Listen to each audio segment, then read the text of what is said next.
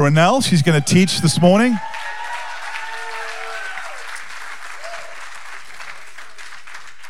Southlands onliners, just a big welcome. Southlands in personers, let's welcome them.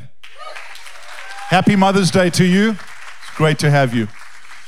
Do you know, and my wife is okay for me to say this, Ronelle turns 50 next week. How about that? Can you believe 50? Someone wise and funny said that uh, women age like fine wine and men age like milk.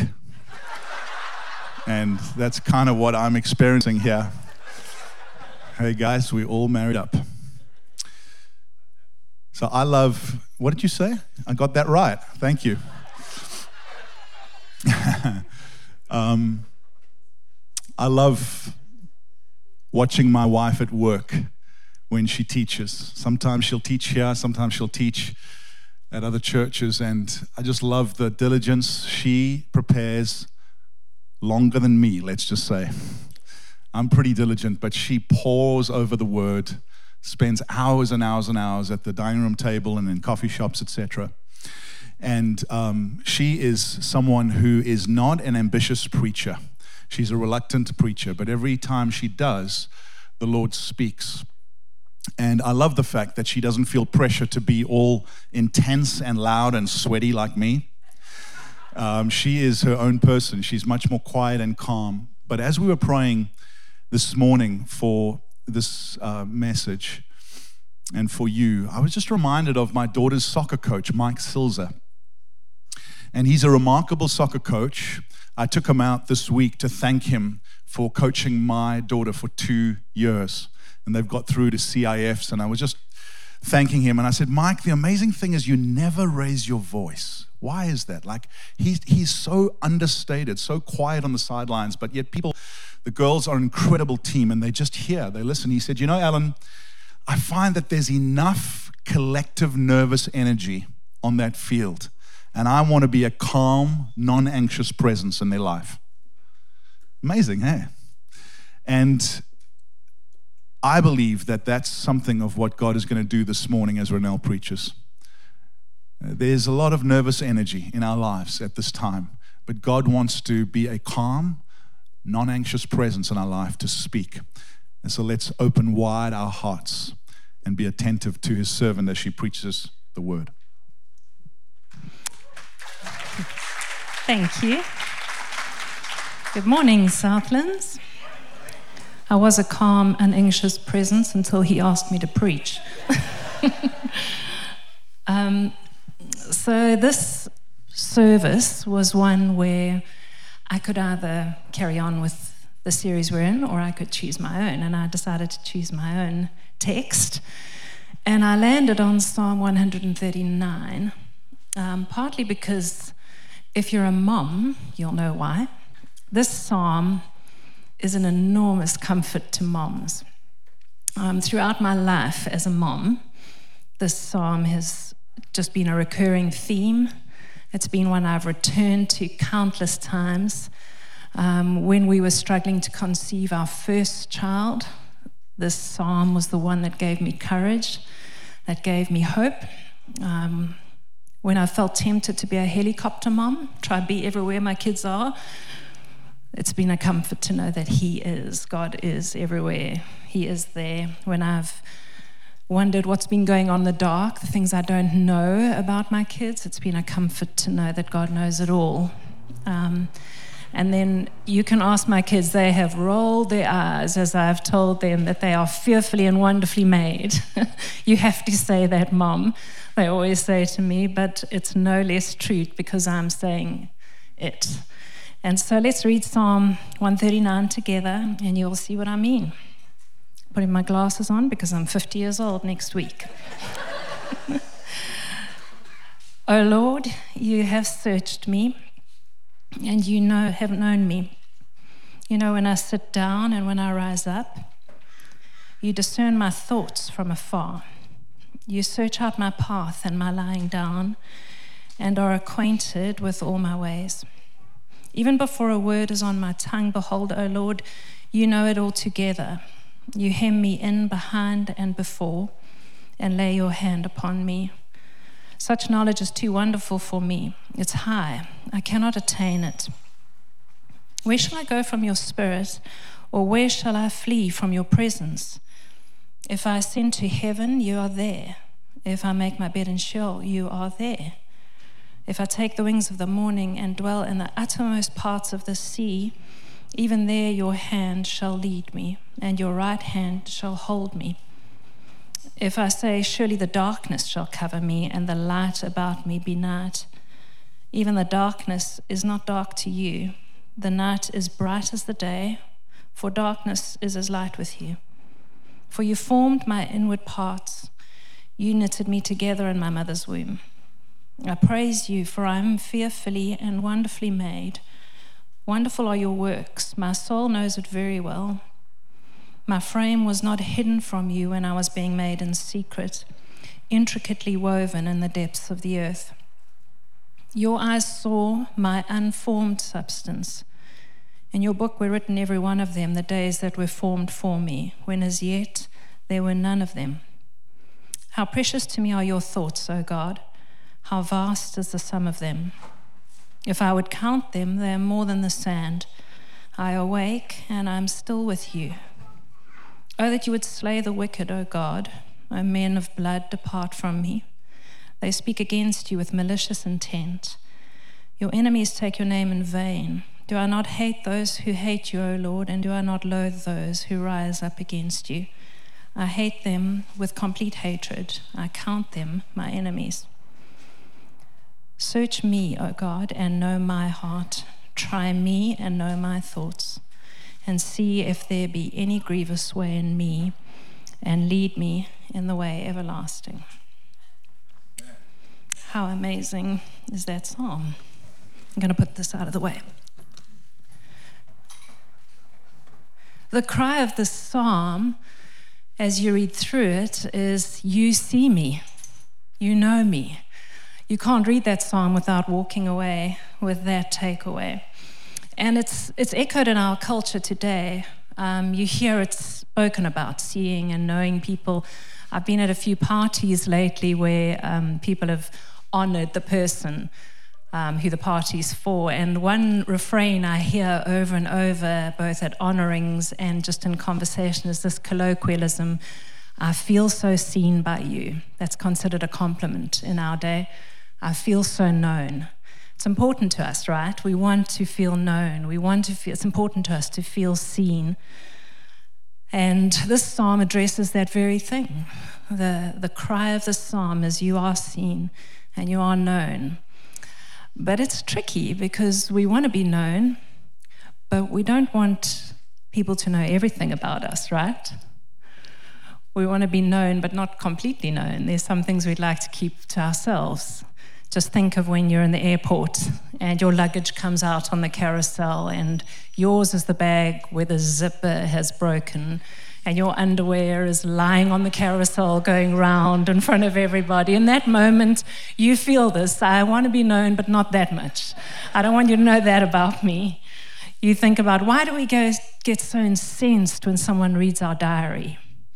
It's because we don't want them to know everything. Um, and David identifies this very problem in this psalm, and he plunges into the depths of just how much God knows about us.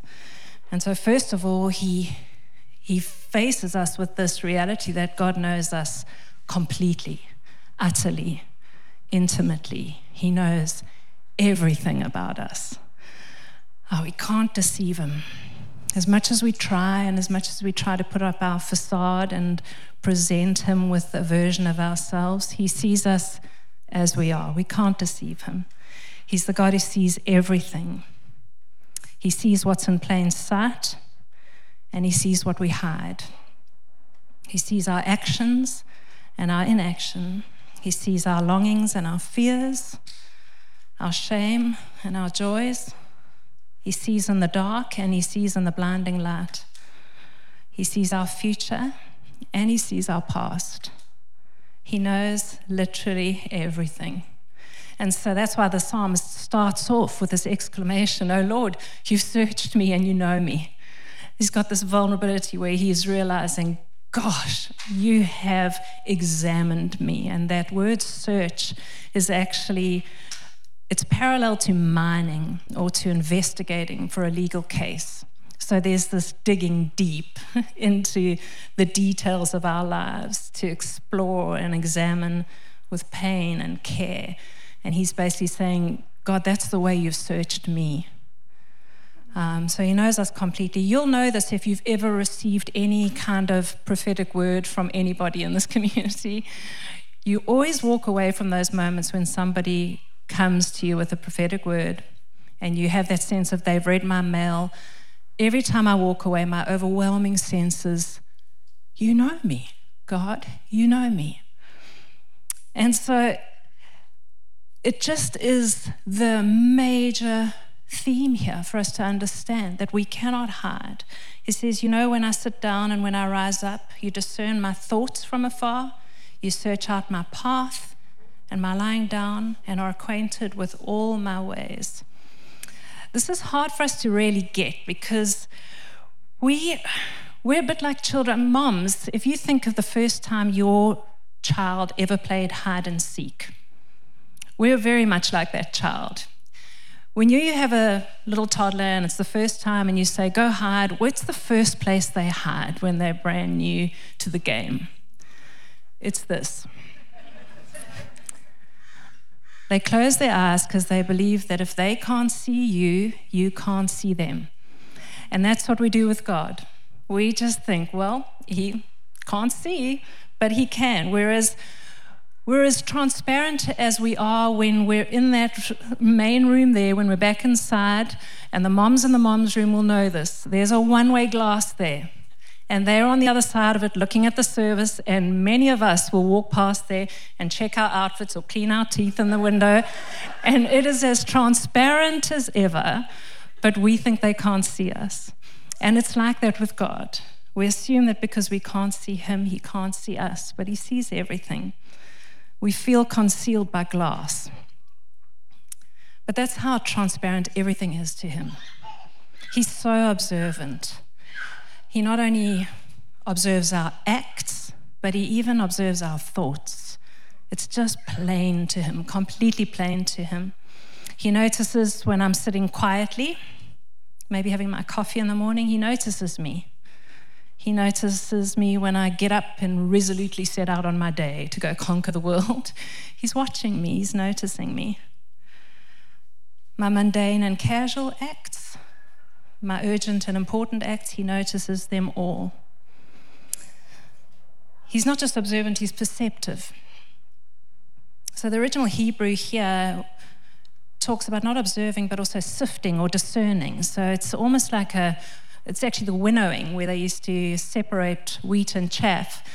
And it's like he's, he's sifting and perceiving. He's seeing our thoughts. Spurgeon says he sees the motion of my mind as well as those of my body. So he perceives my thoughts, which is a crazy thing because we in our culture, we, if you watch any sort of interactions on social media platforms, they, a lot of us assume that we know what people are thinking, right? You said this, so I know what you're thinking. But we don't actually. With God, He actually does know what we're thinking. He perceives the nature of our thoughts, He perceives where they spring from, where they drift, and yet He never misjudges or misinterprets us. He never has to ask the question, what does she mean by that? That's he doesn't have to ask that. He knows exactly what we mean. And this is an incredible comfort. I think of this last year, and we've all done things that we're ashamed of in this last year, year and a half. COVID has not brought out the best in us.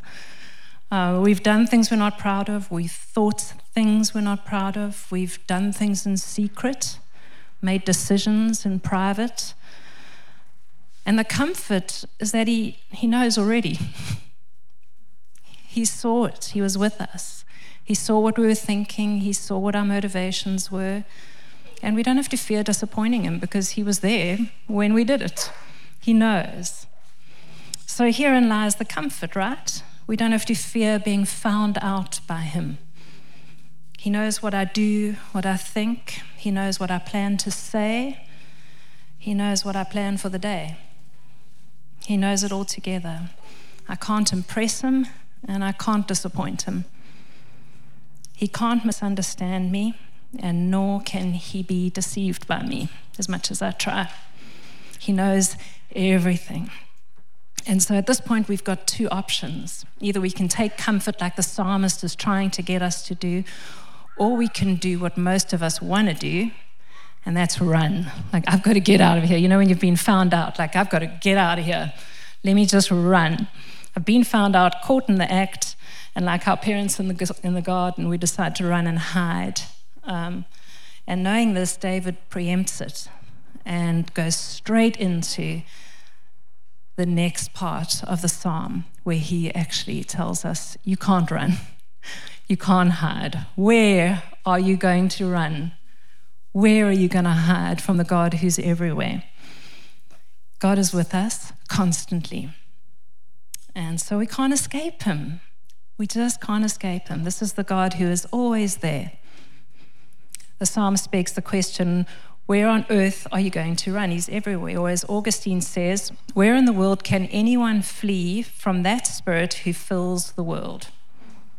Or Spurgeon, He surrounds me even as the air continually surrounds all creatures that live.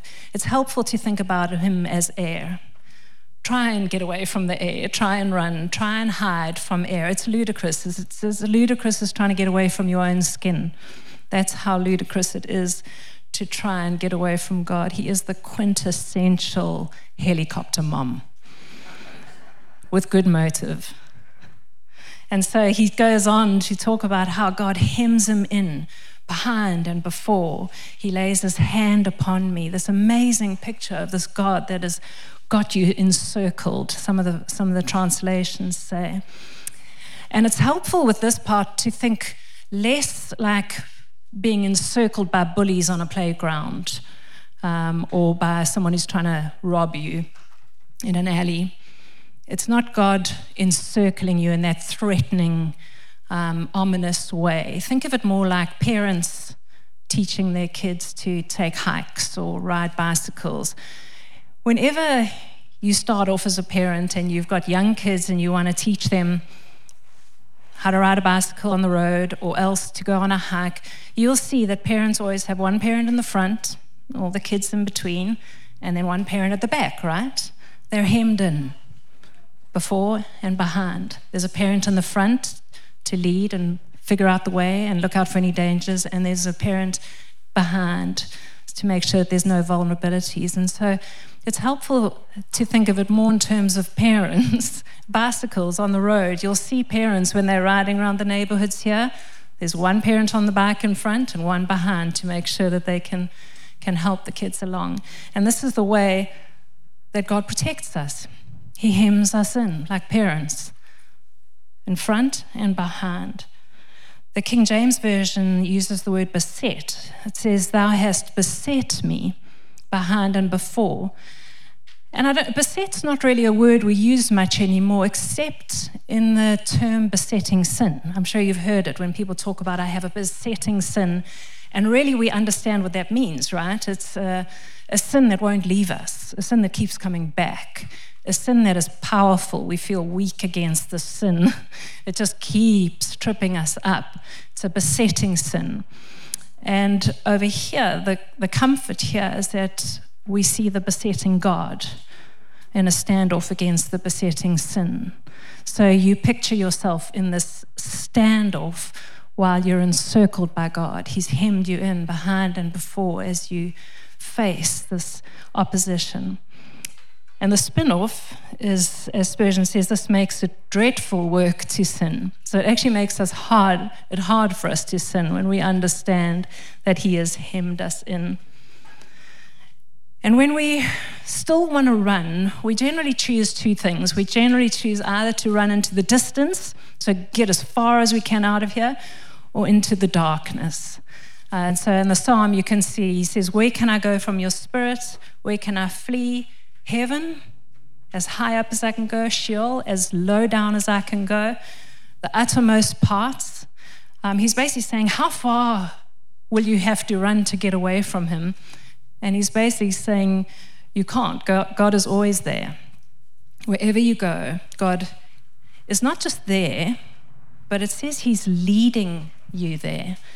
In that place, he is leading you, either to arrest you in your disobedience or to sustain you in your obedience. He's still leading you wherever you are, even in the places we try hard where we think are God forsaken places or places that seem inappropriate for God to be. He basically is saying, No, He's still there and He's still leading you, the places where you think God doesn't belong. He says, Well, maybe you want to run into the darkness. So surely the darkness will cover me. We do that, right? We, we think that when it's dark, our acts are hidden. We always try to do bad things in the dark. Whether we want to go far or we want to go dark, He's there. Spurgeon says, Men are so foolish as to prefer the night and darkness for their evil deeds, but so impossible is it for anything to be hidden from the Lord that they might as well transgress in broad daylight.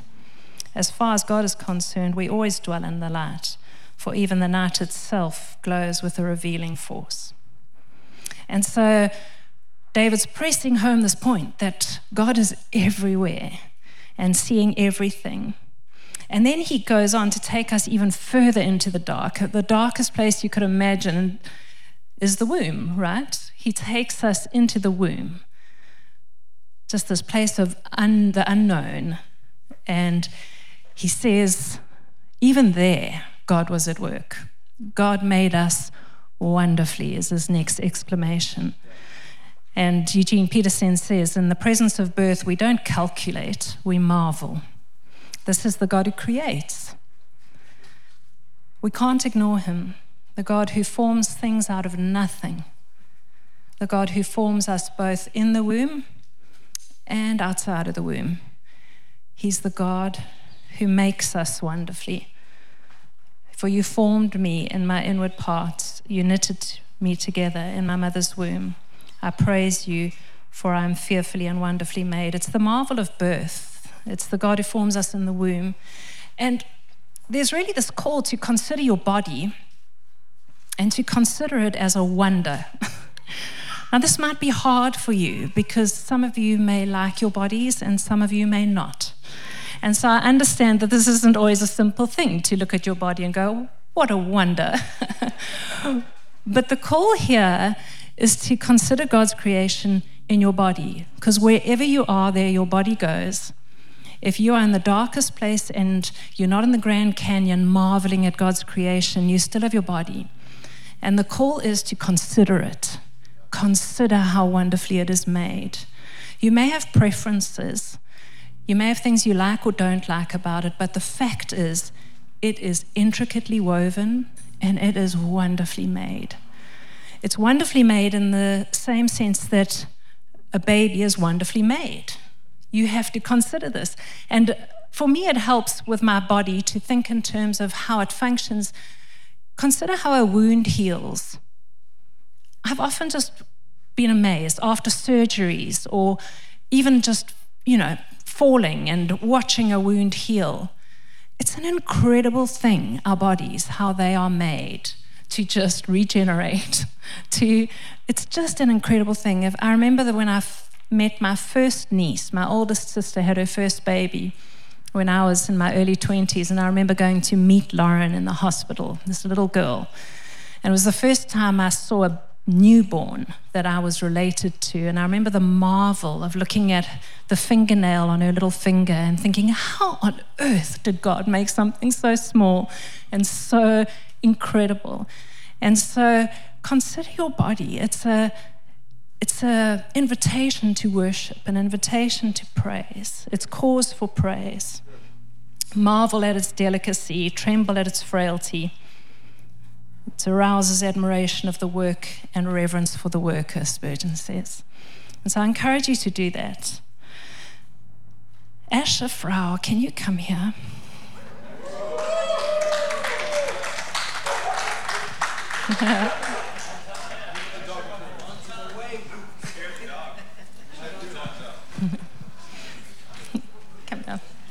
This is my oldest son, Asher Frau. I love him.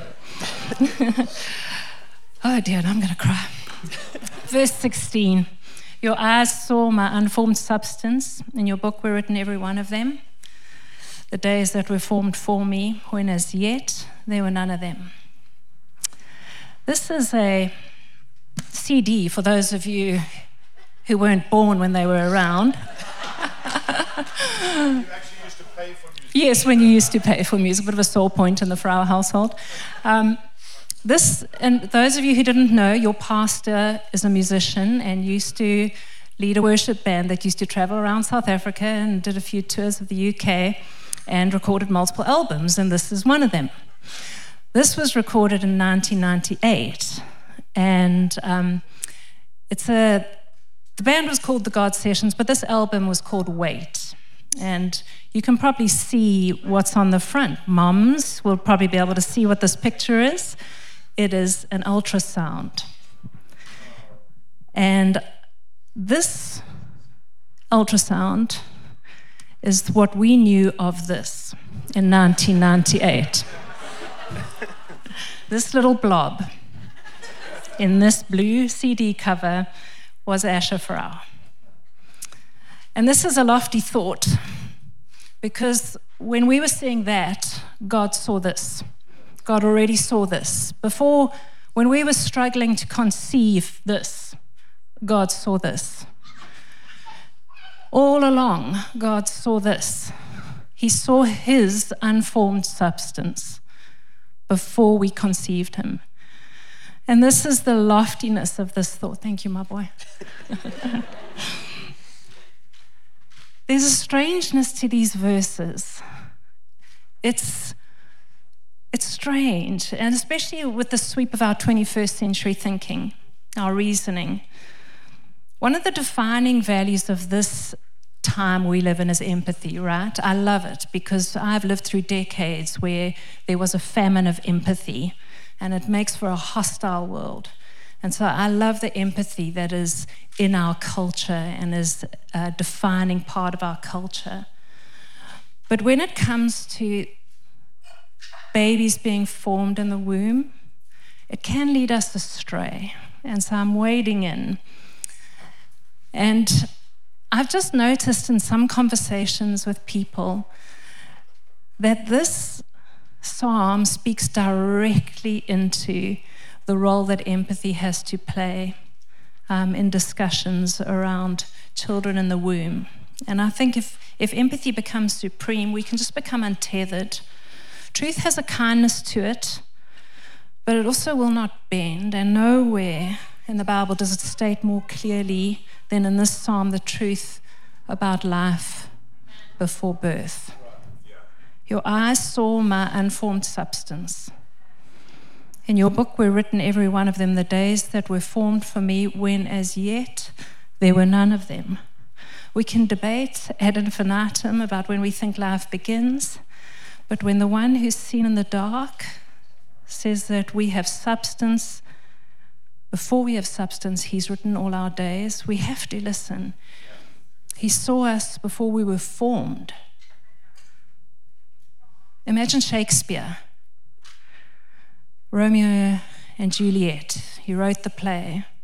Those characters existed for him before they were even doing auditions and rehearsals. He knew their tragic end before they even existed. And so I on, honestly understand and I, I do empathize with the empathy that we feel for women with unwanted pregnancies or pregnancies that were conceived under traumatic conditions. And I, I want to encourage us to be empathetic in those decisions. But around abortion, I just want to say that we can't afford to soften our convictions. I want to implore you to grapple with this not as a political or a generational issue, but as a biblical issue. Spurgeon says, God saw us when we could not be seen, and he wrote about us when there was nothing of us to write about. When as yet there were none of our members in existence all those members were before the eye of God in the sketchbook of his foreknowledge and predestination. And that's all I'll say about that. God forms us in the womb, but He also forms us outside the womb. Spurgeon says, If we're marvelously wrought before we are born, what shall we say of the Lord's dealing with us after we quit his secret workshop and he directs our pathway through the pilgrimage of life? Cannot he who made us wondrously when we were not still carry on his work of power till he has perfected us? I want to encourage you not to lose hope in the fact that he can actually perfect you. It is you know, we always have this disclaimer I'm not perfect. well, he's saying, well, I could change that. I can change that for you. I can perfect you. So, David he has this strange little section, which, as I read through the psalm, you probably were feeling a little uncomfortable when he has this hateful rant against the people who oppose God. He's like, I hate them. And you're just like, gosh, you know, it was such a lovely, gentle psalm. And then we have this little like rant in the middle, and you go, what on earth is going on? But he, he basically is saying that he hates this offensive, this offense against God and then he turns it in on himself and he says, Is there any of that in me? Have I offended you in any way, God? And he offers again this search. And he opens up his life and says, Search me. These people are on the offensive against you, but maybe I am too. Is there something in me that offends you? Search me, O God, know my heart, try me, and know my thoughts, and see if there be any grievous way in me and lead me in the way everlasting. You've searched me, and now there's an invitation to it again, to try him again. It's the legal kind of, he's basically asking God to lawyer up. He's saying, God, lawyer up, do the investigation, and let me know if there's anything in me that offends you. The Christian Standard Bible says, see if there's any offensive way in me. And I think we often fail to ask that question. We're so sensitized to offense, right, in our generation. Um, but we, I think sometimes we forget to ask and understand that God can be outraged as well, and God can be offended as well.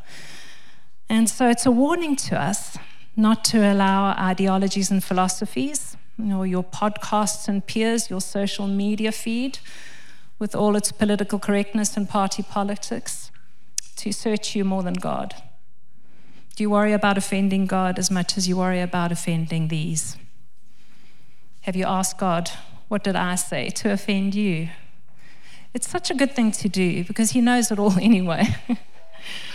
and it begs the question, of course, if we're saying, Search me, have I offended you? It begs the question, well, will He, like our peers or our social media feed, shame us if we have offended Him? And the answer is just uh, plain and simple not on your life.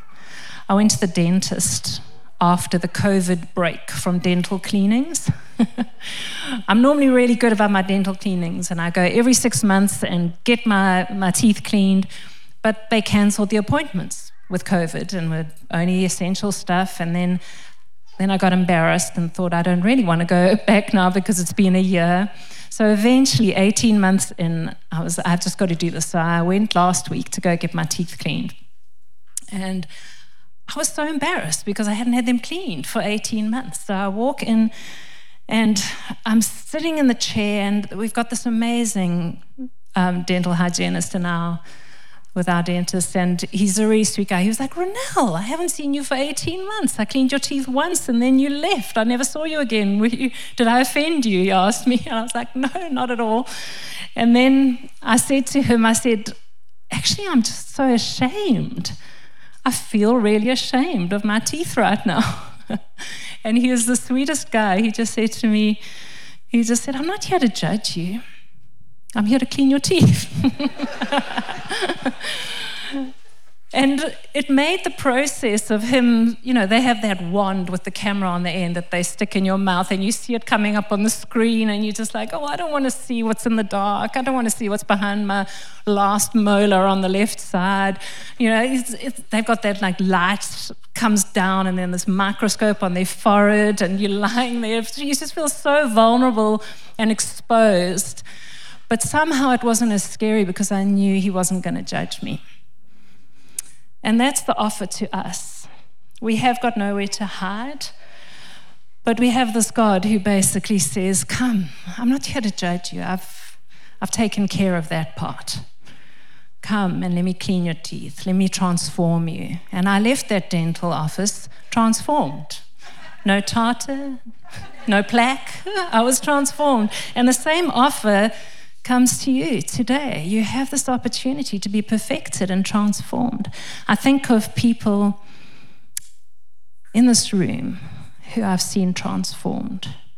I recently, with Asher, quite interesting. When he was a little kid, he was quite he was quite sad a lot of the time. He would always wake up crying from his naps, wake up in the morning crying. He was always I felt like he was quite a sad kid, but the name Asher actually means happy or blessed. so we were always like, this is kind of awkward, you know. but I got a post on one of um, Alan's posts the other day. There was a message from someone who'd seen a family photo and commented on Asher and how much he'd grown. And she just basically said, I actually named my oldest son Asher after your Asher. And she said, because he was just so happy all the time. It's gospel transformation. Adri, you are to me. If you want to know a transformation story, get some time with Adri. Adri arrived here how many years ago, friend? Seven. Six or seven years ago. And Adri was about to get saved. and she was timid and afraid, but she cooperated with God. And now Adria is one of the most passionate disciples I know. She tells everything that moves about Jesus. she is just the most bold representative of Christ. Christ has been formed in her in the last six or seven years, and the same hope is for you. And so I want to ask you to lift your faith in the fact that actually God can transform you outside the womb. Look at what He did in the womb. How much more can He transform you now outside the womb?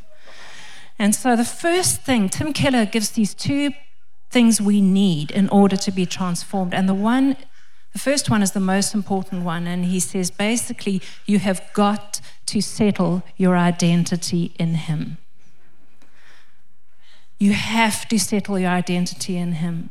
So often we approach God with the this statement I'm a good Christian, right? I'm doing well. I've got it together. We try and impress God. And He's saying you can't approach God because when you're not doing well, then you can't approach Him. If you're not a good Christian, then what do you do? And He's saying the, reason, the way we approach God is we approach in Him. Not I'm a good Christian, I'm in Christ. And so I want to press that home, please.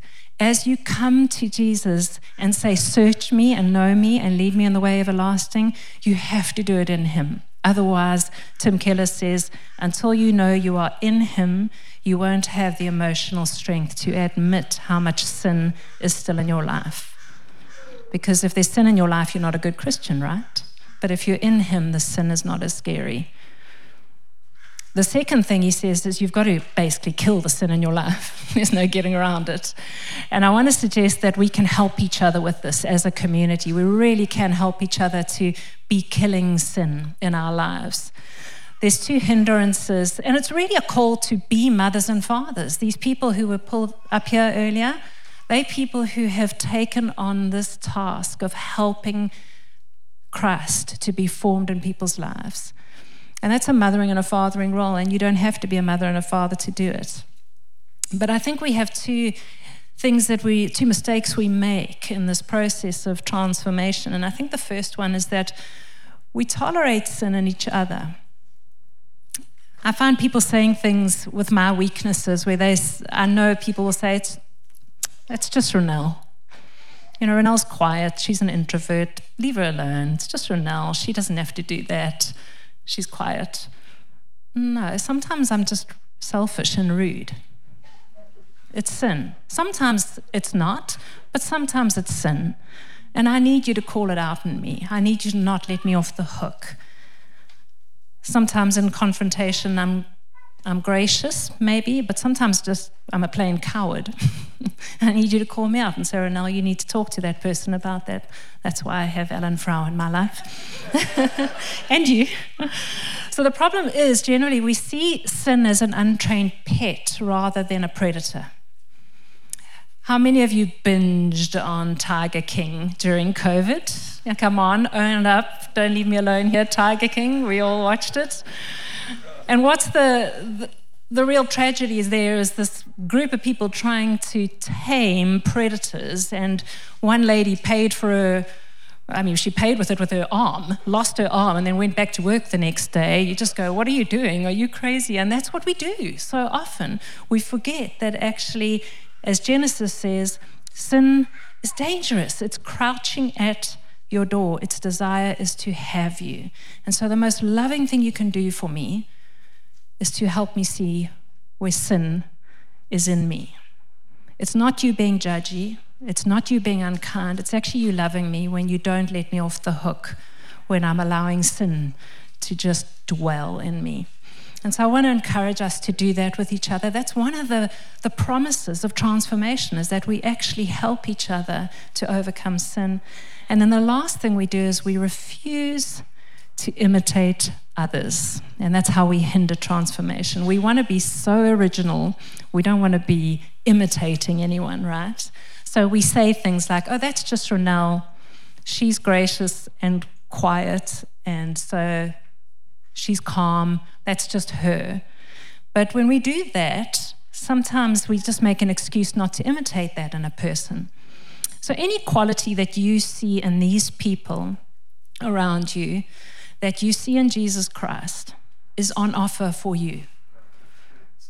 Any quality that is a Christ like quality that you see in any person around you is one you can imitate, and He will help you to become like that. We use it as an excuse not to imitate, an excuse not to be transformed, but 1 Corinthians 11, he says, Be imitators of me as I am of Christ. So, where you see people who have imitated Christ, imitate them. It doesn't matter if it's not their natural. So you just don't disqualify yourself from transformation by assuming that someone's just wired that way. Maybe they were transformed that way. Maybe God built that into them outside the womb.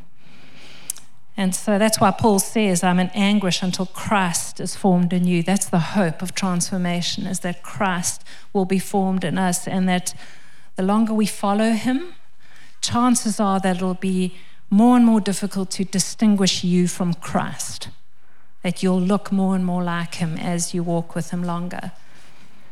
And so I want to encourage you today to open up yourself and just understand that He knows it all already. He's not going to be shocked, He's not going to be disappointed. You can't deceive Him. And so, my encouragement is to open it up. Say, Lord, search me and show me if there's any way I offend you. And when He shows you those ways, my encouragement is to ask Him to help you so that Christ can be formed in you. Can we pray? Lord God, we marvel at you as we read the psalm. You are absolutely magnificent. The just the depth of your knowledge, what you're capable of, what you're capable of creating. Thank you that we are known, we're so known, and we are seen. Thank you that you are with us everywhere, even in our darkness, you are with us and you're leading us.